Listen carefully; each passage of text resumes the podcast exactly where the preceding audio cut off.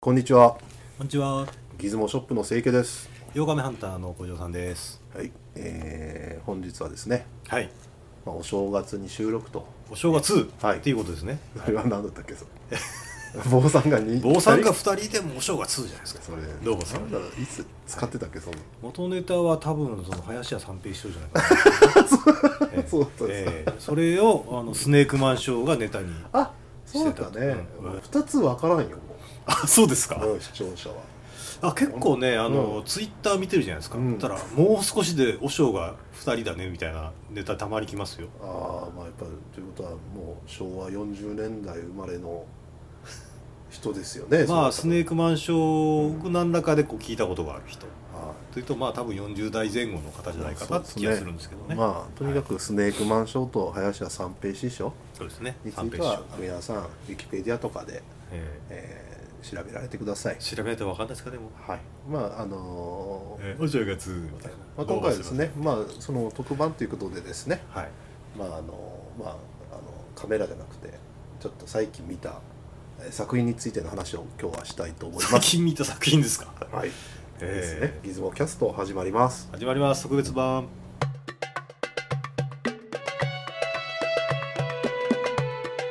いつもキャストはい、えーとですね、はいえー最近私が見た作品について、はい清家さん最近えっ、と見た作品って何ですかね、えーとですね、え宇宙公共誌メーテル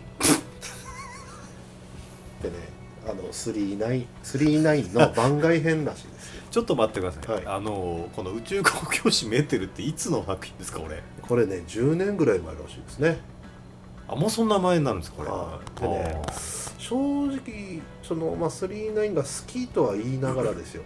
五条さんと私はあーはいはい39大好きですもんねえ見てないでしょもうこういうなんていうか銀河鉄道物語とかえなはああ私やっぱりその当時の、はいあの劇場公開いはい本ちゃんの劇場公開ではい最初の1本目見てで、まあ、その後一応「さよなら」をはい見て、それっきりですね35年前ですよねそうなりますかね、うん、のでなんで見ないのかっていうのはねはいなんかつまんねえんじゃねえかなとか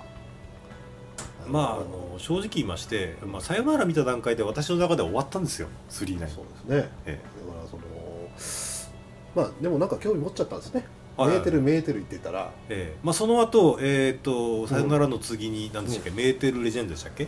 やなんかね実はその前はえあれよエターナルファンタジーエターナルファンタジーとかがありましたねまあ、はいはいそこら辺はもうちょっと正確じゃないですけどわかんないですよえね、はいはいエターナルファンタジー見に行ったんですよ私映画 ね行ったんですよわざわざはいはいはいで東映でね続くっつって第1回目でね続きはなかったんですよえなんかそのエターナルフあァあンタジーの映画の終わりで続くって言ってたわけですかうんでねもうそれがね、まあ、え正直言ってね好きな方多いと思うんですけど、ええかもしれないですけど、はいはいはいなんかねメタロイノイドとか言ってねメタノイドなんかね機械化人類じゃないんですよ敵はなんかねへえなんかね金属でできた、あのー宇宙人がねせなんかと戦うみたいなまあそのどっかの銀それはあのなんかガアンドラロメスダのクレアじゃなくて次の人みたいななんかね細胞とかもなんかほら金属でもともとできてる生物がいてはいはいそいつらのせいでねまあ覚えてないんですけどあの銀なんかね太陽系がぶっ壊れたんですよななくなっちゃったうんなくなっちゃあったで地球がなくなった延々とか言ったら誰かにねメーテルか誰かに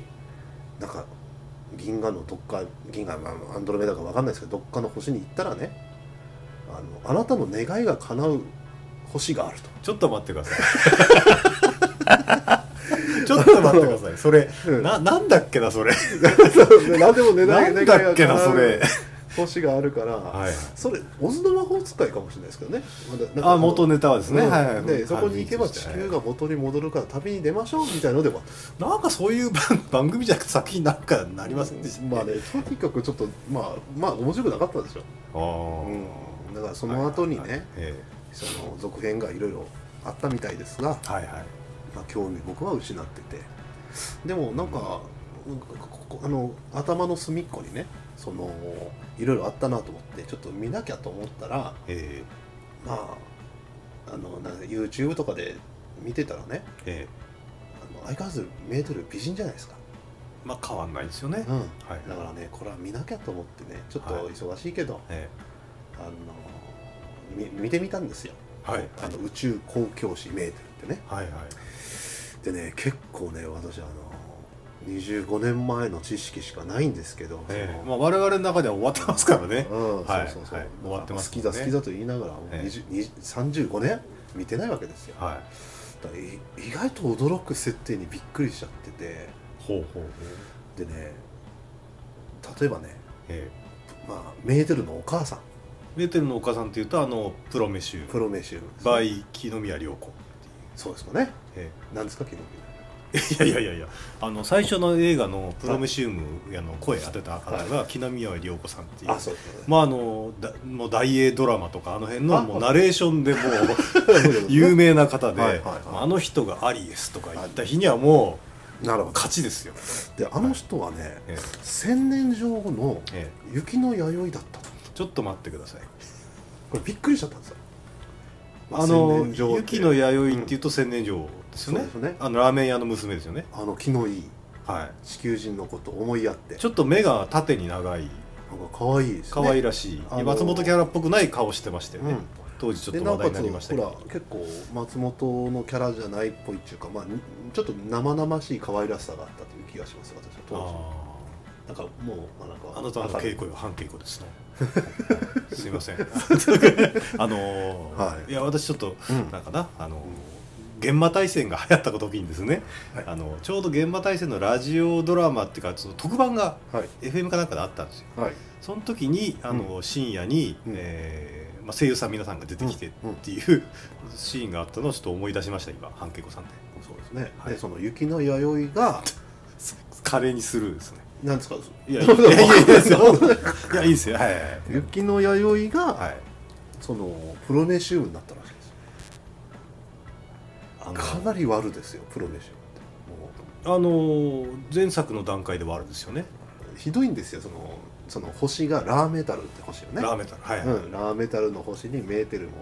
ちょっと待ってくださいラーメタルって、うん千年女王の設定ですよねそうそうあだからもうなんかね最初ラーメタルそのラーメタルの、まあ、メーテルさんはおお女王女様なのね、あそっか惑星メーテルも惑星プロメシウムも吹っ飛んじゃったんではああいやその前なのこ のそのえ事件事件からでいはい千年城と399の間を埋める作品みたいな感じらしいですおおだからあの最初はだからラーメタルなんですよ舞台がね、はいはい推しですラーメタルってねでそこがまあなんか知らんけどあちゅうか千年城俺もなんか見てないんだねなんか太陽系太陽から軌道外れちゃったんでしょどっかねアンドロメダまで行っちゃってるんですよ無理なんですけどねはっきり言ってその そうでしたっけなんからしいんですよたあだー寒くなっちゃったわけですああなるほどね、はい、で機械化最後寒い寒い言ってましたもんね、うんプロメシウム死ぬ時ね、うん、えそうで寒いから、ええまあく星をあったかくするんじゃなくてねはいはいあの国民を人間を機械化することであのそういう環境に耐えましょうと盾を国民ちゅうかねもうさい俺思うんだけど引っ越しゃいいのにと思うわけですよそのあれだけの宇宙技術があるんだからああ寒くなってるのその太陽系離れてずっとアンドロメダ行っちゃってるから、あの太陽から離れちゃったんでうん、寒い寒いっつって人間を環境に合わせて改造するっていうのはねこれはね昔水木しげるの「ベーレンホイターの女」って漫画あったんですけ ど そっち来ましたかあれと一緒じゃないですかそのその人間が住む環境を宇宙に持っていこうとするからロケットって金がかかあーでめちゃくちゃになっちゃうる。うんですね、そう改造して酸素とかいいでしょう、はいはいだけど、まあ、それを真似したとは言いませんけど、まあ、とにかくラーメタルのその、まあ、王女様なんですよメーテルがねあでそこでそのあなんと、プロメシウムがねえまあだんだんなんていうかね悪になっていくんですよ、え、悪にはい、でもとにかく全人類殺すぐらいの勢いでね一応なんかあの機械の体になっちゃうとみんな悪になるって設定でしたもんね、そもそもそう機械伯士爵ももともとはいい人だったのにって言ってましたもんねええ機械になった瞬間に人間狩り始めたみたいなああなるほどで、まあそれで非常にまあびっくりしたと雪の弥生がなんでこうなったんだおラーメン屋の娘がと、はい、で調べてたらね、えどうもなんですかね松本零士自身があんまり雪の弥生に気に入ってなかったと。でも見ました、 えメーテールあーメーテルはもうすごい気に入ってるけどだからあまりあの松本零士さんはあの雪の弥生は、うんまああんま気に入ってないというかそういうことですね思い入れがないだからあもあうなんかこういろいろこじつけたのもそうなっちゃったとあまあ犠牲になっちゃったわけですねそうですねあなんかの全部つじつま合わせるためにあ犠牲にまあこれはびっくりとあと一つねはいはいメーテルはねはい長生きなんですよはいはいはい長いですまあねラーメタル人だからなんですよおお千年女王の設定がそこに来て千年女王もまあまあ無茶こいた設定ですけど、はいあれって要は千年生きるっていう話ですよねたでね、ええ当時はね千年に一度その接近するんで、うん地球を守るためにわざわざいるんだみたいなそういうそうなんですよ設定だったような当気がするんですけ時はねラーどメね、タル人1年と地球人のその100年は一緒みたいな設定があってねはいはいはい後からどうもなんか千年にラ地球人千年でいすラメダル人が1年年取るみ千年は一瞬の光のですからたいな、はい、そうなんですよ だからねまあいろいろ設定があるんですけど、ええとにかくメーテルはラーメタル人だったっちゅうので結構なんか解決ししたことはしたんですあしたんですかあ長生きしたんですな長生きなんだなとあ別になんかこう変な血液混ぜたりとかそんなんじゃなくてそうです髪の毛が銀色になるわけでもなそく れがあのカラクリサーカスのありがとうございますあれですね そうです最近ちょっと見てねかなりハマりましたねあいいですよねいいですねあれでねやっぱね、まあ戻り戻してなんとかまあいろいろ見ててね、ええまあ、正直なんか、まあ、し見るのきつかったとこあるんですようんそういうところに引っかかってたらあの僕はねまあう、そうですよね、うん、きつえくなって、なんかね相変わらず優柔不断っていうかねなんかまあ同じこと悩んでるっていうか昔の映画とね、えほうほうほううん、それはあの、まあ、かん作り手が悩んでるっていうことなんですかいやいねやいやメーテルがね、あメーテルがうん間違った判断するしみたいなおうなんかね、うんメーテルってね、ええあの最初のことあんま原作の漫画覚えてないでしょあの結さすがに原作覚えてないですね構クールでねあうの、ん、最初にパス盗まれちゃダメよっていう時に、えでメーテルも盗まれるんじゃないって私はそんなヘマしないわとか言うのね私はそんなヘマしないただね 実際はねめちゃくちゃ盗まれてるじゃんえ、あそういやそうですねい罠罠のろいろ取られる回ありますよね、うん罠ええ裸になるわされるわ取られるだわ、からええあんまりなんていうか結構そういうそのまあ公共支援メーテルの話で言うとその優柔不断というか言ってることが違うんじゃねみたいのがやっぱ目立つわけででもね、うんやっぱり綺麗じゃないですかメーテルは、まあメーテルですからね、うん、は綺い麗だから、まあ、最後まで見ちゃったんですよね、ええ池田雅子さんですよね多分声うん、が違うんですよこれえなんか違う人がやってるんですよでねあ違うんですかこれ、うんあーなんていうんですかね、まあ、僕知らないですよね、その、この、なんですか、声優さんがね。はいはいはい雪野さつきあ、知ってます知ってます知ってますはい。この方はあれですねあのフルメタル、うん。えーパニックといううん、うん、えなんだったっけなフルメタルパニックかな、うんの、えー主人公ですね、うんの女の子の声やってる方ですね結構いっぱい仕事してますね。いろいろやってらっしゃる方で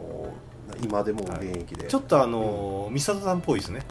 あ、なエるヴほどァねンゲリオンのですねでね、あんまり不自然な感じはしないですよ。あーうん。池田雅子をずっと使うっていうのもしんどいんじゃないですかね、あ30一応モノローグで池田雅子さんやってるわけですね、そうはいそうはいそうはいそう。だから過たま去に映像なんだあの池田雅子出てくるし、あんまりなんていうか、違和感はないんですけどね。まあ、そんなところ。そんなとこですね、はい新春特別企 画何でしたっ公け共誌公共公宇宙公共誌メーテル宇宙公,、はい公共を占めてはい、はい呼びにくいですね読みにくいですねはいじゃあさようならそさあそういうことで